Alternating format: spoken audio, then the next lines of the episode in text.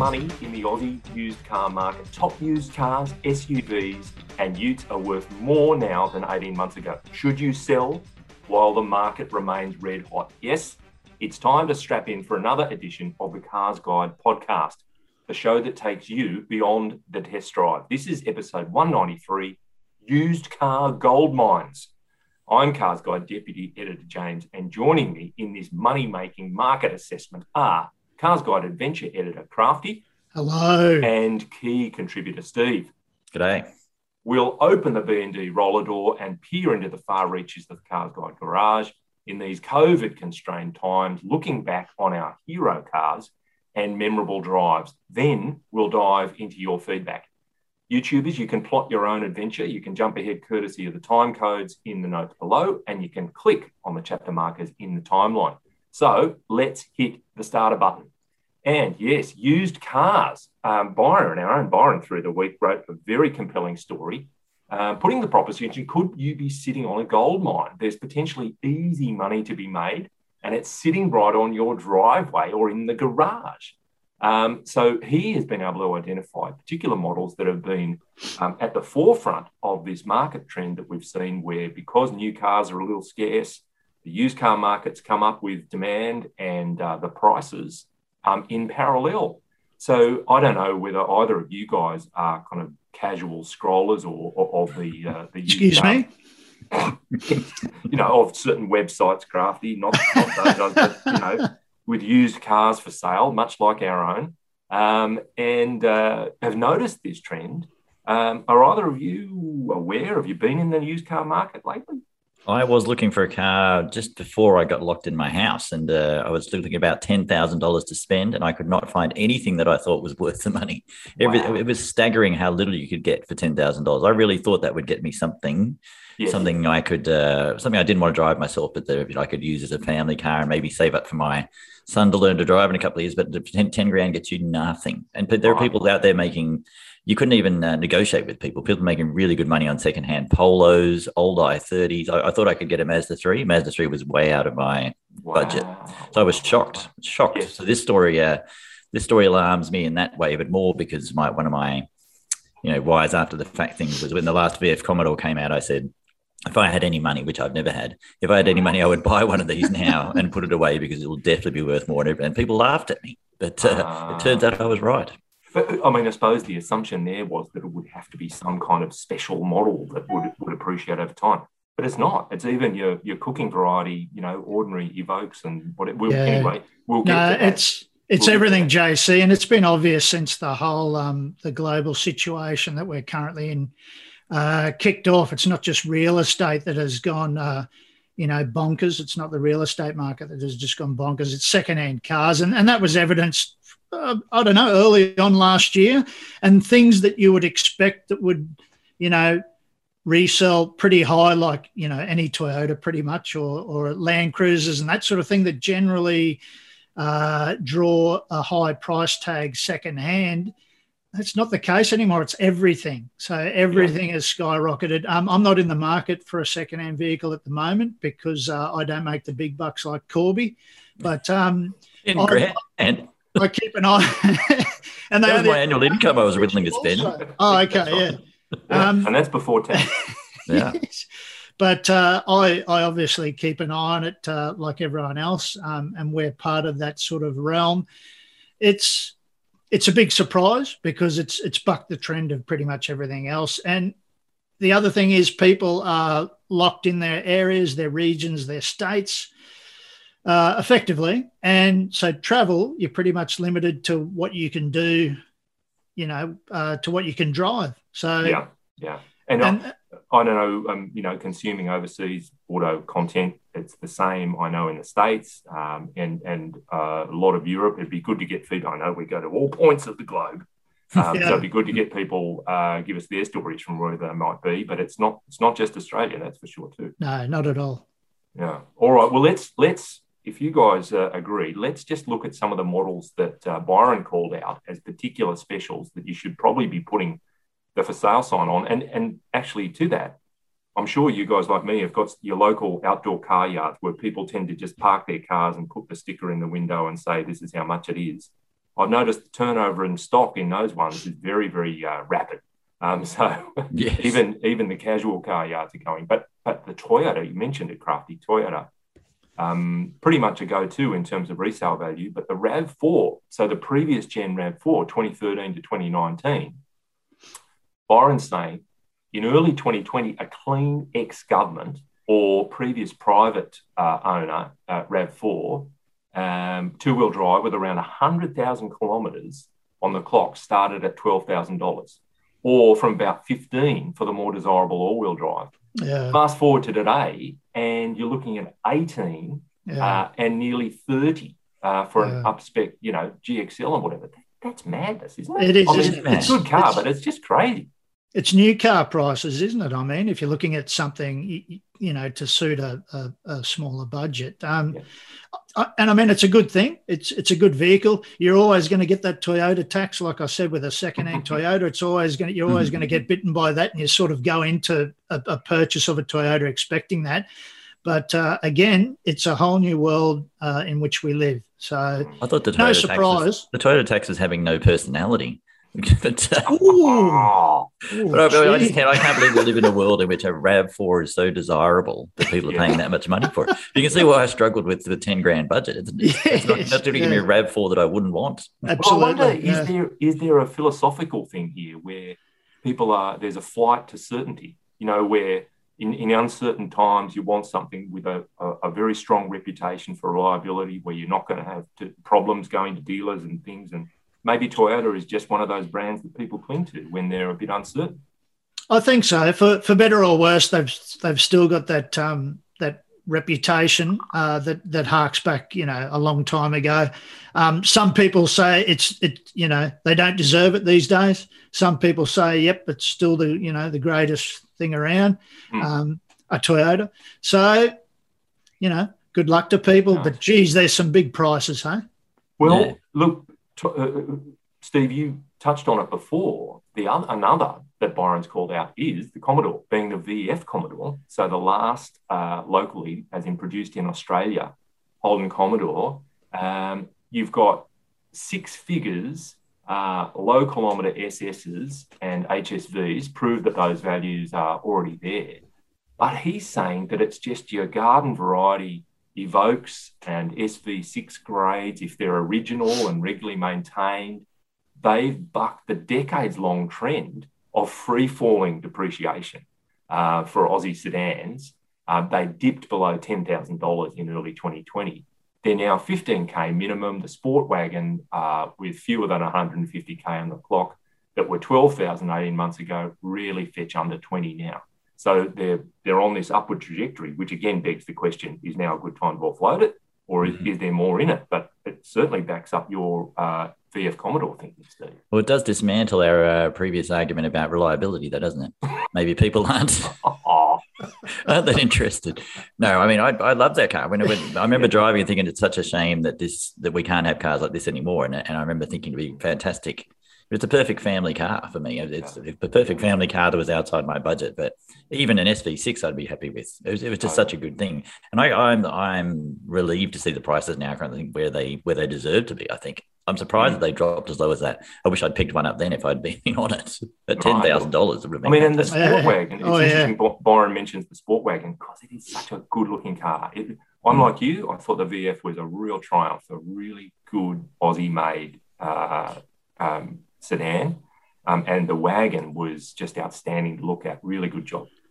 Mm. And that appeal um, to Australians, like you want, it should be, it should be a collector's item. You know, the last of its kind, kind of thing. And it'll be, if you hold on for it long enough, you'll be able to sell it at someone else. But you bought several, Crafty. I know that you uh, yes. squirreled, squirreled a few away. You've got the H. that's right. Yes. all kinds of it. Yeah, that's right. Uh, exactly. Yeah. How many has Byron no. bought? How many? How many of them has Byron bought? That's Byron just sold one. He just sold. Oh, really? Sport, he just sold one of wagon. one of thirty-eight that he has. it's honest, honest Mathioudakis Motors. He's got. He's typically. he's typically got the shipping container on the corner of his. Yeah, just ready to go. Special yeah. of the week up on the top of it. Yeah, amazing. I thought he never bought anything larger than like a Citroen or a Leaf. I can't imagine him as something that big. But there you go. Yeah. Or, well, he does buy newer cars. Uh, yeah. Yes, he had he had a Leaf. He had a Ro 80. He had an NSU Ro 80, I think. Um, but he's got a Mazda 3, he's got all kinds of things. Um, now, and he's obviously got too much disposable income. So. Yes, well, journalism has worked out for him somehow. It has. yes, or maybe it's just a front. Uh, good on well, It's the car dealing. It's the car dealing. That's how he makes yeah, That's money. right. Yeah, exactly. Honest Flipping Mathioudakis Motors. Yeah. Um, now, Crafty, this is a good one uh, for you to maybe take the lead on. It's a car that I've always had a soft spot for, which is the FJ Cruiser. Mm. Um, and for what it's worth, when I first saw pictures of the FJ Cruiser, I thought it was Hummer size. I thought it was Yeah, really a big, yeah. oversized thing. Yeah. Not at all. Based on the Prado, Yeah. lots, lots of fun, and you could take it off road. It's not a hardcore off roader, but I can absolutely see the appeal. What about you? Yeah, well, it goes pretty well. I mean, it is essentially a, a Prado with a sort of sexed up, you know, uh, sexed up uh, exterior. Mm. Um, very popular, kind of polarizing when they first came out, and and and Corby will take up that. But you know, some people hated it, some people loved it.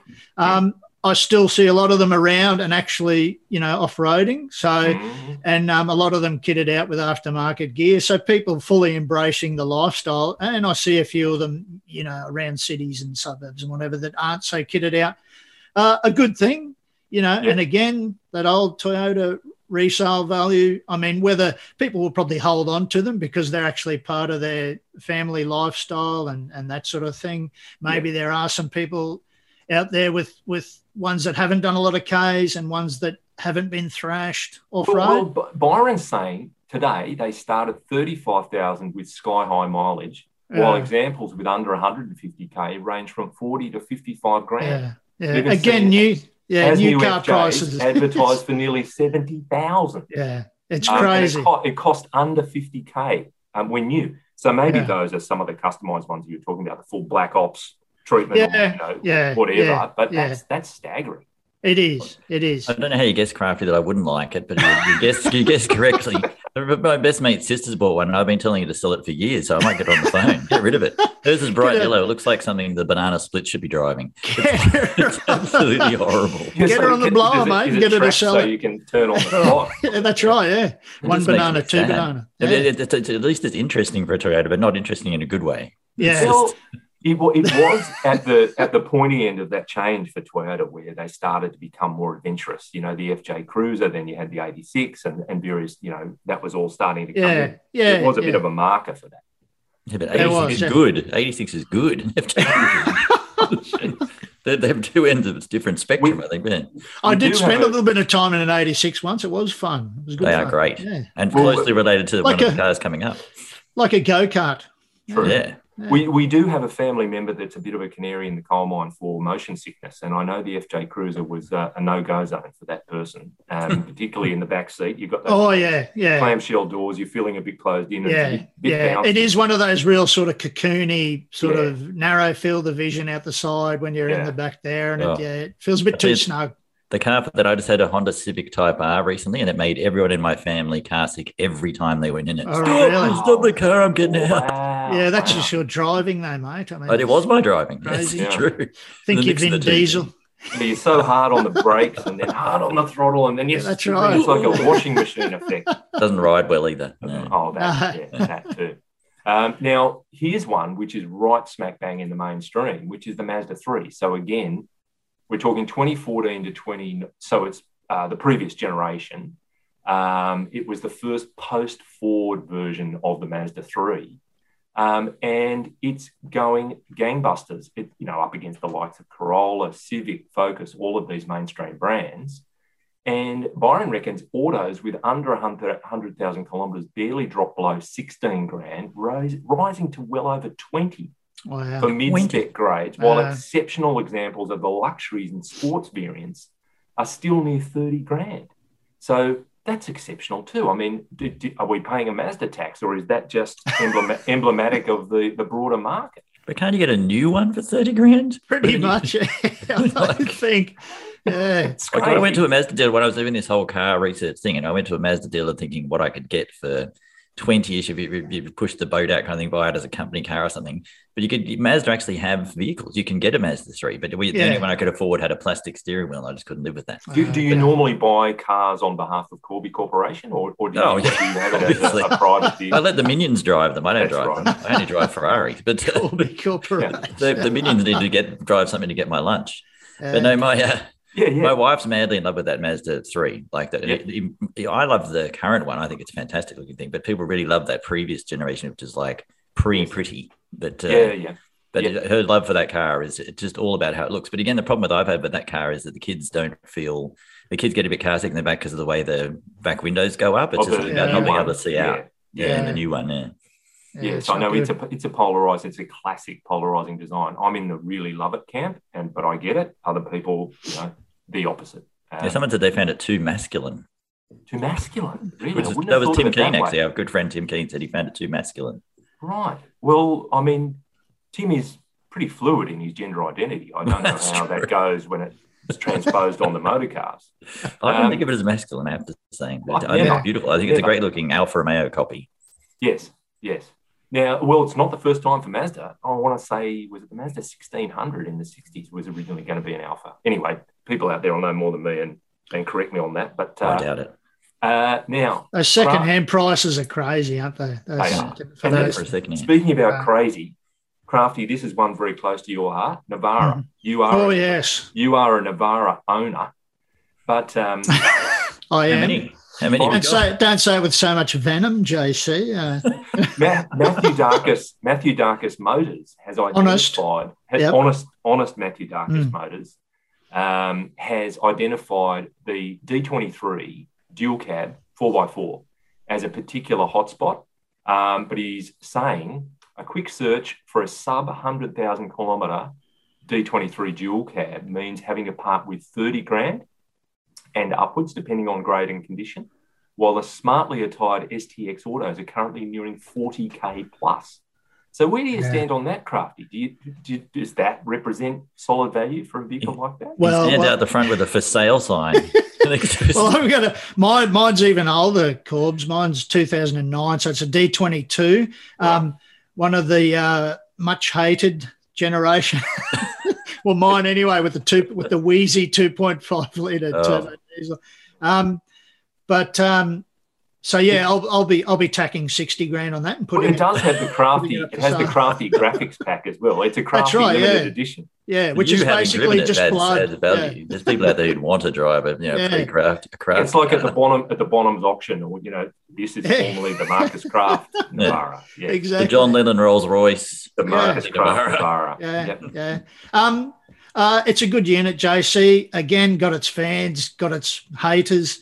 Um, I'd expect that its its sort of skyrocketing popularity would come off the back of perhaps some people not being able to get exactly what they want, and sort of having you know they're knocking on to the next best thing or the third best thing in their list of vehicles that they want to get. Uh, it's a good unit, and uh, you know if you're going to start nitpicking, there are a few things um, you know that you might not like. I, I enjoy the things they've they've made a, a decent um, four wheel drive uh, ute for a long time. Yep. Um, and uh, yeah, so again, those those prices don't surprise me in the in the you know the world in which we live right now. Yep. Um, they'd be outrageous any other time. Could, could, could this be a factor of, you know, we know uh, that camper trailers and, and all of that stuff is going through the roof as well. People are holidaying domestically where they're able to. Um, Yeah. they're, they're not flying overseas. They're spending their money on something to, to, to hitch up and put behind their vehicle, and they've discovered they need a, a tougher vehicle to do it. Yeah, I'll Um, give I'll give our Australian listeners uh, the drum, mate. Um, there are you know like the the camper trailer and caravan market um, has been pretty much gutted by demand, Hmm. uh, and you'll drive around and you'll see camper trailer and caravan yards that are a bit bare bones and that sort of thing because you know now supply is a problem, but. Uh, and I give our listeners this tip in Australia: wait a, w- wait a few months. I think people have bought into the, the the idea of the lifestyle, and then they realise, well, actually, I don't really like This sleeping. crap. It's crap. It's crap. I don't I don't like towing. I hate it. You know, blah. blah. And uh, in a couple of months, there'll be a lot of brand new things uh, on sale, um, perhaps for a little bit less than what they were purchased for. So pe- people trying to offload them. Um, and uh, yeah, because I see a lot of camper trailers and caravans, a lot of them new, sitting in people's front yards and not going anywhere. So um, Yeah. yeah, I'd expect that. A, a Well, they're a bit like a boat, aren't they? I mean, they're, Yeah, I was going to say. They say the like best day, best two days you spend with your boat is the day you buy it and the day you sell it. yeah, and, exactly, maybe it's yeah. a, maybe it's a bit like that with your camper trailer. Yeah, yeah. On the other hand, there are a lot of people who who really do use them and really embrace the lifestyle. But yeah, I'd expect that a few people would realise that they're not, yeah, fully sort of uh, immersed in the lifestyle when they've when they've spent a little bit of time with one. So yeah, yeah. All right. Now we'll we'll the last couple, um, HRV Honda HRV. Mm. Here you go. Small SUVs are all the rage in, in the new car market. Um, so you're talking 2015, circa 2015 type uh, HRV. Um, they're going through the roof. A low mileage version can fetch nearly $25,000. They're hot property on the second hand scene, says uh, dealer principal Mathioudakis. Honest. Uh, honest. Yeah. On, honest, yeah. honest Byron. You know, yeah. come, come into my uh, office while we discuss the finances. Yeah. Uh, this, normal patter. I can get you in this car for money you wouldn't believe. it's, just, it's, it's, unimaginable to me that you couldn't do something more interesting with twenty five thousand dollars than that. Yeah. But I think it's the reliability thing again. You know, the right. bomb proof. Yeah. It'll go forever, but yes, it, it, doesn't seem like an exciting decision. Whereas no, I think, I think no. the, the, one car we've got left is the one that makes sense to me, but this one not so much. Because here you're talking maybe it's Qashqai, CX3, mm. uh, Suzuki Vitara. There are other options if if you're in this neck of the woods, and I suppose they've all appreciated as well. But um, and none yeah, of those right. are ugly. Well, let's let's let's let's cut to the chase. Let's get to the finish line on this one, and it's the Subaru BRZ. And I'm sure that the Toyota 86 would be in a similar boat, but Byron um, has picked on the BRZ.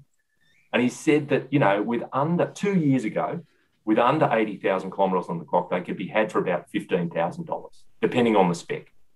Um, today, the same cars kick off from 23 and 25. So, oh, sorry, um, he was also talking about the MX5 would have been about 18. So now you're talking 23 and 25 respectively.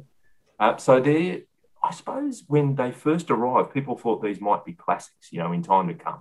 These will be cars that will be sought after by enthusiasts down the track. It's just that that's been fast forwarded to, to 2021. But this this thing makes perfect sense to me. Like now, you can't go overseas, you can't have that holiday. It's the toy you've always wanted to buy yourself. Have, let's, let's buy a car that I can have just for pure driving joy.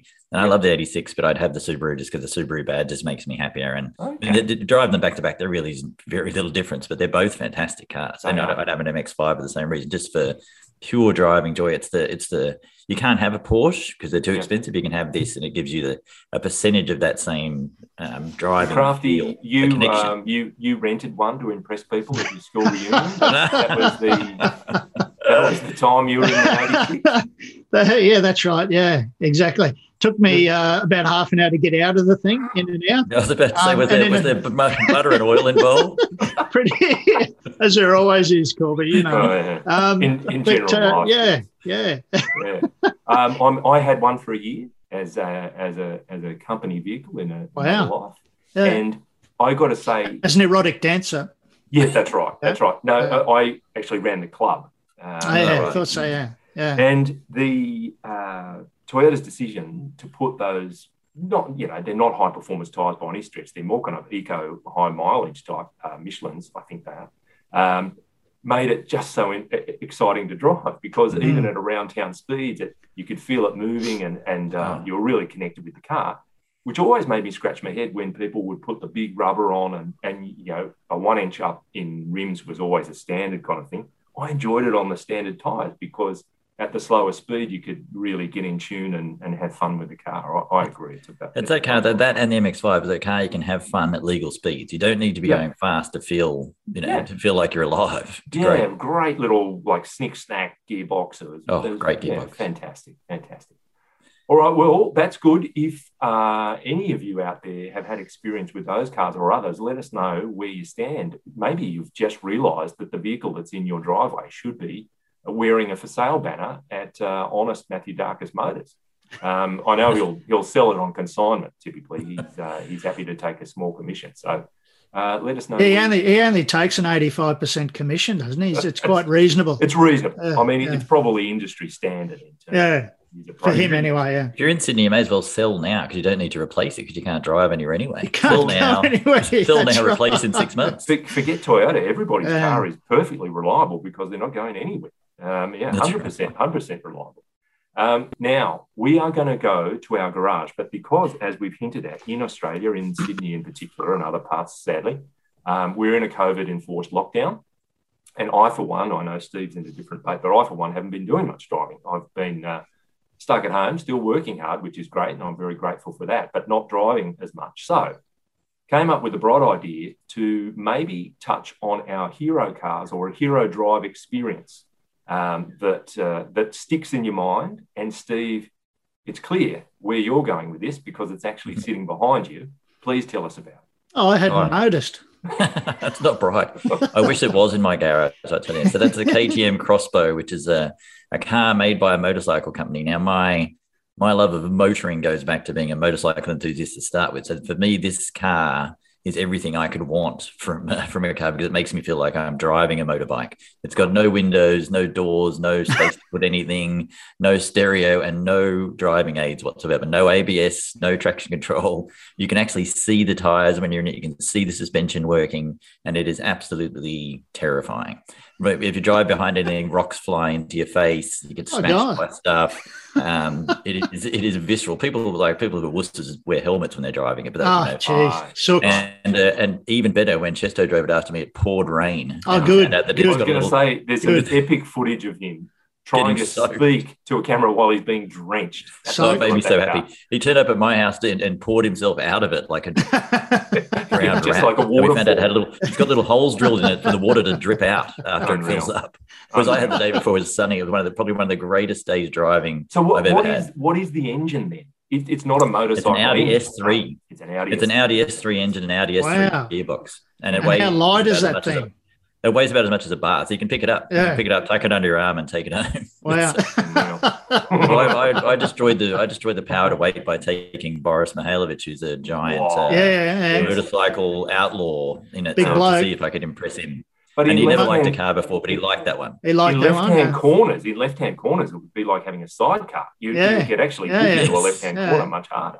Yeah. You're also sitting Wow. quite uncomfortably close. You have to kind of rub hands every time you change gears. It's a bit, it's a bit Oh, that's weird. nothing But, unusual for you, mate. You and It's Boris. awkward. So, That's yeah. awkward. Not usually with Boris. Fantastic. And look, is it still a new car available in the Aussie market? Do you know? Well, yes, I, I just contacted them the other day to get that photo, and you can still buy one. Yes. All right. Okay. Fantastic. And amazing, that you can actually drive it on the road. Like it looks like something that we can only take to racetracks, and really, it's it's its core uh, goal is as a track Is car. there, but is there you can like, legally drive it on the road. If you Oh, were really? to move if you were to move your head slightly, is there like a vestigial windscreen of any description or No, nothing? no windscreen at all. No, no windscreen. So everything just smashes you in the face, particularly rain. really odd. I would have thought there'd be Particularly some rain. ADR that demanded a windscreen, but uh, not so. No, no. well, it- it- There's there's several parts of it that look like they probably shouldn't pass ADR. Look at the mirrors. The mirrors are just sort of tacked on as an afterthought. Fantastic. But yes, and and it sounds amazing as well because you're you know it's just, the whole thing just vibrates around you. You can't and it hear wouldn't anything. it wouldn't cause any interest on the road at all. It's a sleeper. Oh. You know, it's really a Q-ship. You you'd have no idea. Uh, People threw things into the cabin at me, but that happens all the time too. Oh, it's right, that's amazing. That's fantastic. Now, um, crafty, a- an unlikely uh, marker for you. Yeah, Please- for me. Please fill us in on your your recent uh, hero drive, hero vehicle. Yeah, well, I could, you know, I could come up with a with a sort of expected one, like a 70 series or a Jimny or a on the stress or a track. Rubicon or something like that. But uh, my Oh, my uh, my sort of most recent mind blowing vehicle uh, was a Tesla X. Uh, believe it or not, we did it, and this was this was probably about two years ago. Malcolm Flynn kindly invited me on a tow test uh, with a Tesla X and a Land Cruiser 200 series. Um, so you know, a decent towing platform uh, in its own right and by reputation, the 200. Uh, the Tesla X, I'd only ever had limited experience and, and never towing something, never under load in an electric vehicle. And my God, I was um, I was blown away. The I think it's 650 newton meters um, Mm. at the at the foot, and so incredibly quiet. the caravan wasn't massive, JC. It was probably about 1,800 kilograms, but, you know, probably about the, you know, similar to what people these days will tow as a recreational van. You know, it's not a horse float or anything like that. But um, we went up uh, from Bathurst, uh, sorry, from Penrith out to Bathurst, so about 160 k's few hot um, laps of Mount Panorama. That's correct. Yeah, well, we did. We did go. Yeah, we did. Yeah. Uh, we did dip our uh, our tires onto that um, for a little bit as part of the loop. You've got it. Um, the the range not so good. I think by the time we got to to Bathurst with that eighteen hundred keg caravan on, we only had about seventy k's left in the right. in the Tesla. Hmm. Um, and the Land Cruiser had another. I think it was four hundred k's uh, in the in the tank uh, estimated, but that wasn't the point, mate. The point is is sort of pure, unadulterated, quiet, immediate towing power. Like it, it, it just blew me away. Like to, and and this was um, up, uh, you know, some of those decent hills through the Blue Mountains. Uh, mm. We came back on the Bells Line of Road, um, uh, and um, yeah, great, Un- unbelievable, and Fantastic. just to me was the most sort of instant and, and immediate uh, you know, sort of gave me an idea of the future. And i can't wait for um, sort of ev four-wheel drives ev off-roaders to be done properly and uh, and to be in our market because if that was any indication of, of sort of towing towing ability uh, and you know, sheer fun as a driving experience too. Build quality pretty dodgy, uh, but what do you think of the doors? To say the least, like the doors? The yes, they're yeah. pretty. Pretty I think Crafty hung on to one for too long and actually lifted himself. I did, yeah. yeah. Said, oh, oh, wow. Yeah, very once, but you know, once all that technology uh, is is sorted out and is more accessible, uh, you know, in terms of of, of budget for people, um, yeah, it's just going to open up the world to a whole bunch of other possibilities. So yeah, a lot of fun. Uh, a little bit unusual for me. Not a not an off roader, um, you know, by by definition, uh, yeah. that thing. But uh, yeah, yeah, just a good indication of the Unreal. Future, That's a really good one. That is a great one. Thank you, Crafty. Now, I'll finish it off. Um, this is a really rare car. Uh, it's Australian built, uh, called the Giocattolo um, Group B Giocattolo, and uh, it is actually a mid-engined five litre Group A V8 uh, sports car, five speed ZF, rear wheel drive. Now, uh, I've got a little collection uh, in a cabinet at home for people on YouTube. You'll always see it. I call it 50 great automotive experiences or something like that. Not necessarily great cars, but just, you know, and I can sit in front of that cabinet. They're all 143rd die cast and just think back to particular things I did. It's really um, uh, fun to do that. And this car's in there. It's in the 50. But if one goes in and one has to come out, it's like a rolling 50 of, of really good automotive experiences. I drove this car in early 1988. It was created by a guy called Paul Halstead. A lot of our viewers and listeners will know all about it. Um, he had a retail outlet in North Sydney uh, called the Toy Shop from 1985 to 88, and he sold exotic sports cars. He had a big connection with De Tomaso and uh, uh, and what have you. Then he started this car company, Giocattolo, um, in 1988, lasted till 1990. Um, he's still around and still has a W16 supercar project kicking around somehow. Um, he built a supercharged 427 HSV GTO, which became a show car. Um, the name for this car, uh, Giocattolo, uh, name means toy in Italian, so that's the toy shop connection. It was likely inspired by this Alfa Sud Sprint 6C that Alfa itself built as a Group B rally uh, prototype um, in the early 80s. But he set up a factory in Caloundra on the Sunshine Coast and made 15 of them. The intention was to make just under 100 per year. That didn't come to pass. But these little Alfa Sud Sprints in standard form had a 1.5 litre front engine driving the front wheels. This Giocattolo had a 5 litre mid engined driving the rear wheels. And this was a Group A engine out of the Walkinshaw, you know, Batmobile um, Group A. But Holden's Engine Company, which was then a fairly entrepreneurial business trying to sell engines to the world, did him a special version with forged pistons and different list, lifters and bigger injectors and a tune, and it had extra power um, and no rev limiter. So it, it revved to 6,100 RPM. It had a ZF gearbox, not the Borg Warner that was in the Group A. The body was completely restructured. The rear suspension was done by a bloke called Barry Locke, who had experience with McLaren in F1 and IndyCar. It was 385 kilos lighter than that Group A. The bonnet, the front guards, um, the bumpers, the bulkhead between the engine and the two seats was in Kevlar. There was plans for it to be carbon. It had Brembo brakes, Simmons wheels with big Pirelli P0s on it, Momo wheel, Recaro seats, and a flask of Bundy rum in the toolkit in case everything was Oh. pear shaped. And that was famously because it was from Queensland. But it was just the most amazing car. You always have these dreams of little car, big engine. That was this to the power of three or four.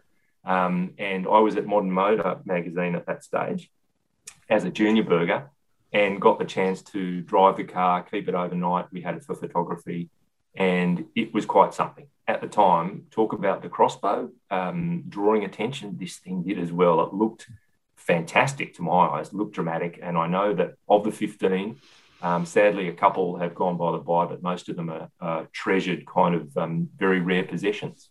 So that's one that sticks out for me. Did it break traction a bit? Was it a bit uh, hairy?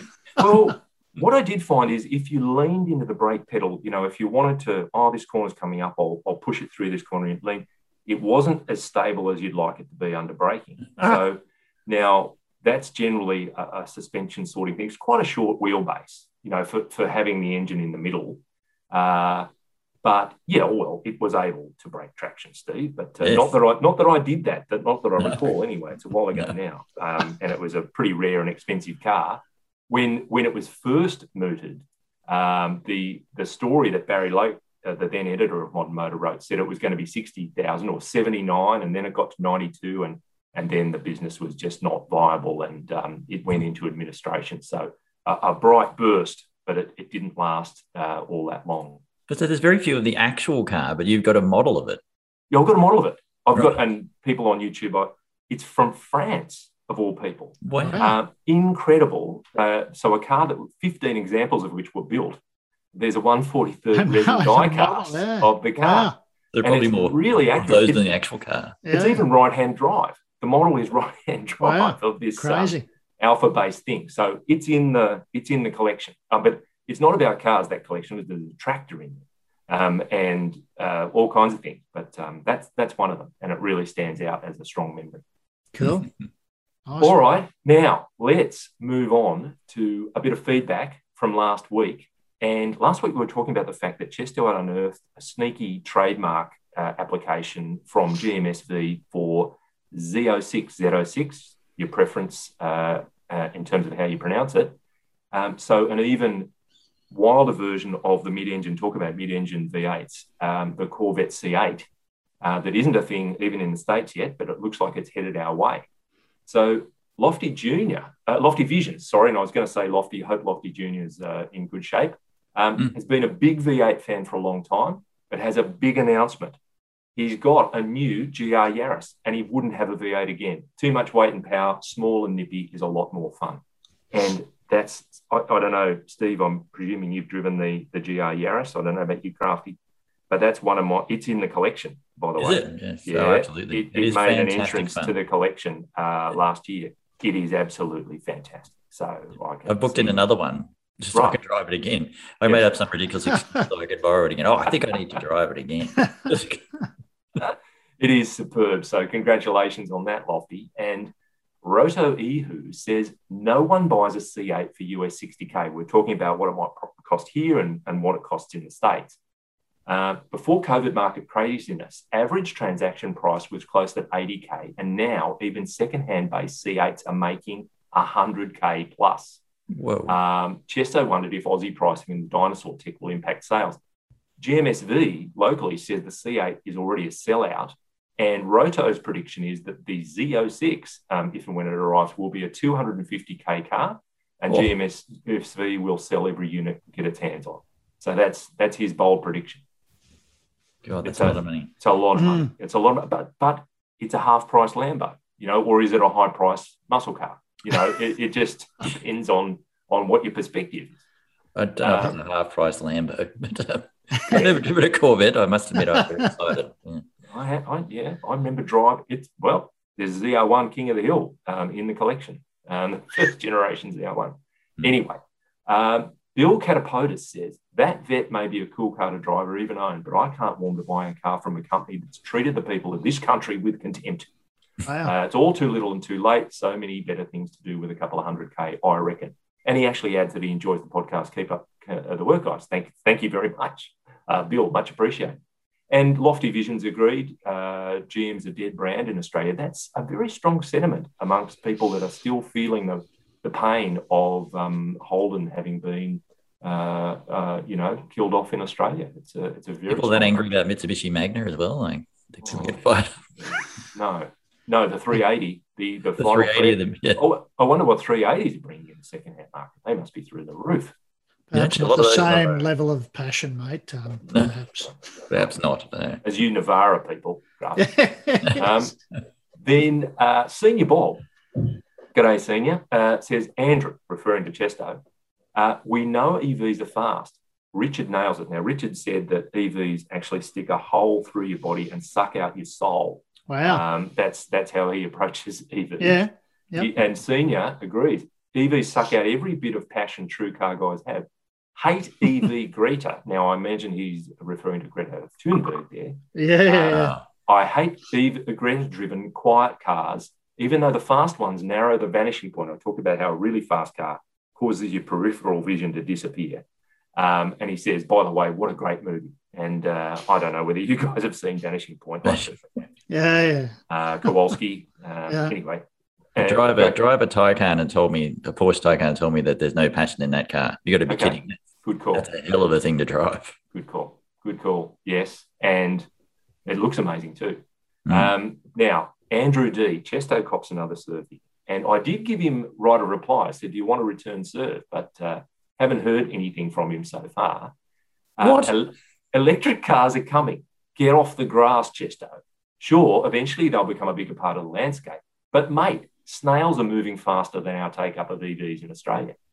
And then Andrew actually quotes your story, Steve, um, from some time ago 20,000 EVs since 2011, hardly an impact or footprint, he says a million new cars a year, which is what we sell in Australia, vehicles roughly uh, a year, and EV take up is 0.7% of the market. England and Europe sitting at 10% take up. He says, Yeah, chicken little, the sky is falling. Sell your dinosaur V8s now. Like emoji, screaming emoji. um, I'm with Richard until Australia gets its act together, um, being massive infrastructure investment to cater for such EVs, plus massive incentives for us to do so by the federal government and state governments we're just a backwater. So it, it, it feels like the, the feds are sort of turning their head towards EVs and, and making some small moves, but it, I, I have to agree with him in, in the totality of it. We're nowhere near it. But is there an emoji for a whole country with its head stuck in the sand like ostriches? Because like the, the, the figure you need to look at, the number you need to listen to is 2026. Now, how close is 2026? That's five years away. Audi will not build a car with yes. an engine. They're not going to build a car with an engine after 2026. It's five years. Mm. And when other car companies start saying the same thing, we can not want them as much as we like. But what about what are we going to buy? When yes. people stop making them, it's going to get. That's right. Pretty... I remember there was a comedian in the States who said he'd cop some flack for photos of him in the 70s wearing flared pants. And he said, that's all you could buy. There yes. weren't any other kinds of pants in the store. so have a go at me all you like, but that, uh, that was what was available. I mean, we can talk about our choice and our desires as much as we like and what we want to drive, but uh, if you can't buy one, it's going to get real tough. Yeah, yeah, yeah. All right. Now, Sukhoi Romantic, uh, the person who loves fast Russian fighter jets, uh, he said he saw on the Smoking Tire podcast, and I've got to say I'm a bit of a Matt Farah fan, um, that Zach, that Zach Klapman, um, he did a hydrogen trip. We were talking about hydrogen power as a potential for particularly heavy vehicles as a, as a good way around the replacement of diesel. And in the explainer, Zach said that you have to wait for the hydrogen tanks to repressurize to get decent flow to refuel after another car's gone through. So convenience of not having to wait like an EV car disappears if you're second in the queue. Um, he liked the car, that is Zach liked the Nexo, but it sounded like a shit show. and I've got to say that with some recent experience of refueling uh, hydrogen cars, he's absolutely right. And Grudland74 says hydrogen fuel cell definitely has a future in Australia, the trucking industry, where the fueling stations are tricky to set up. You basically have to have the plant and station in one. It's an economy of scale problem. Um, and he says our own CSIRO has discovered a way to transport hydrogen in ammonia mix like normal fuel. And I'll get onto that in a minute. But he's right. We were fueling up some hydrogen cars. The story will be uh, forthcoming soon.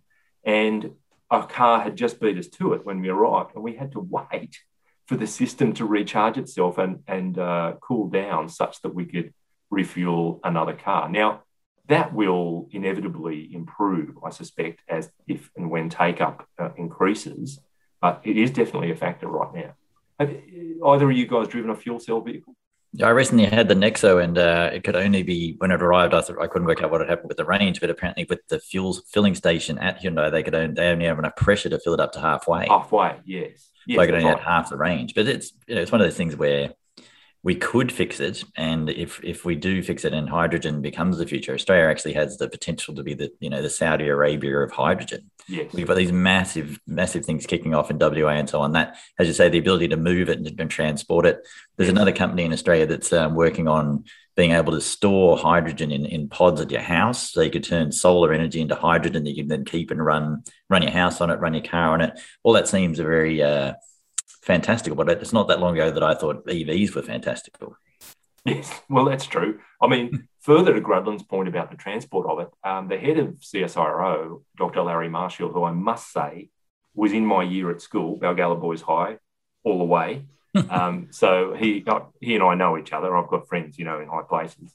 He wishes he had your um, job. Yeah. It's actually how, how far some of us have come. um, it's called a very Aussie name called hydrogen cracker technology, and it turns, quote, gaseous hydrogen into liquid ammonia and back again.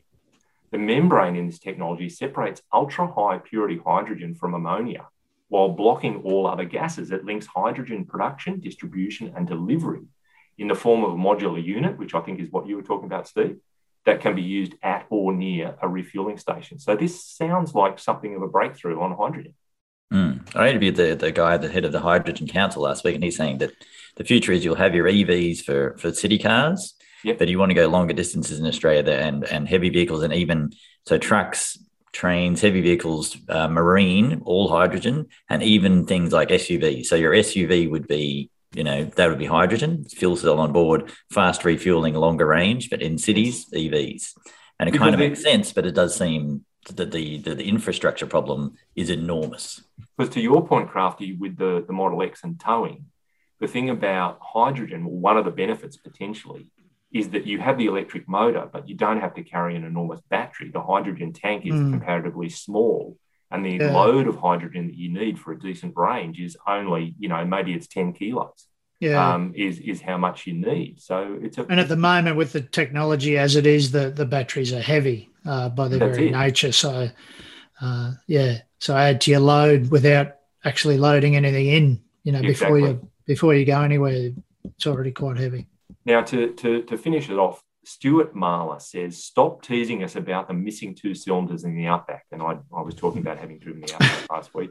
It's not a flat six; it's a flat four. Um, well, boxer technically. And that's good, Stuart. You're the only one that fell for it when I was talking about this. Well done. Um, I, I, can only say that it was muscle memory. I'm so used to that Outback as a, a six-cylinder car. Anyway, so well spotted. Thank you. Um, and with that, we have reached the finish line. And I, I want to say thank you, Steve, and thank you, Crafty. Oh, thanks very much, mate. No, very thank you, and thank oh, thank you, Steve. Thank you, Crafty. And thanks to our lead document shredder, master juggler, and pancake guru, Mr. Pritchard, for his commitment to the Cars Guide podcast cause. Today, he's wearing a t shirt saying, In dog beers, I've only had one. Um, manga shorts and Subway foot long Velcros. Amazing, amazing shoes. They, they look delicious. Um, jump into the conversation, Cars Guides on Facebook and Instagram, or email us at comments at carsguide.com.au. Um, Apple podcast listeners, please take a moment to rate and review the show. Five stars would be great, um, but uh, rating and reviewing really helps other people find the podcast. If you enjoyed the episode, make sure to subscribe to the Cars Guide YouTube channel so you can stay on top of all our latest content. But before we go, two blokes on the same country road approaching a rickety wooden bridge from opposite directions. It's only wide enough for one car, and sure enough, they both go for it, arriving at the bridge at the same time and meeting in the middle.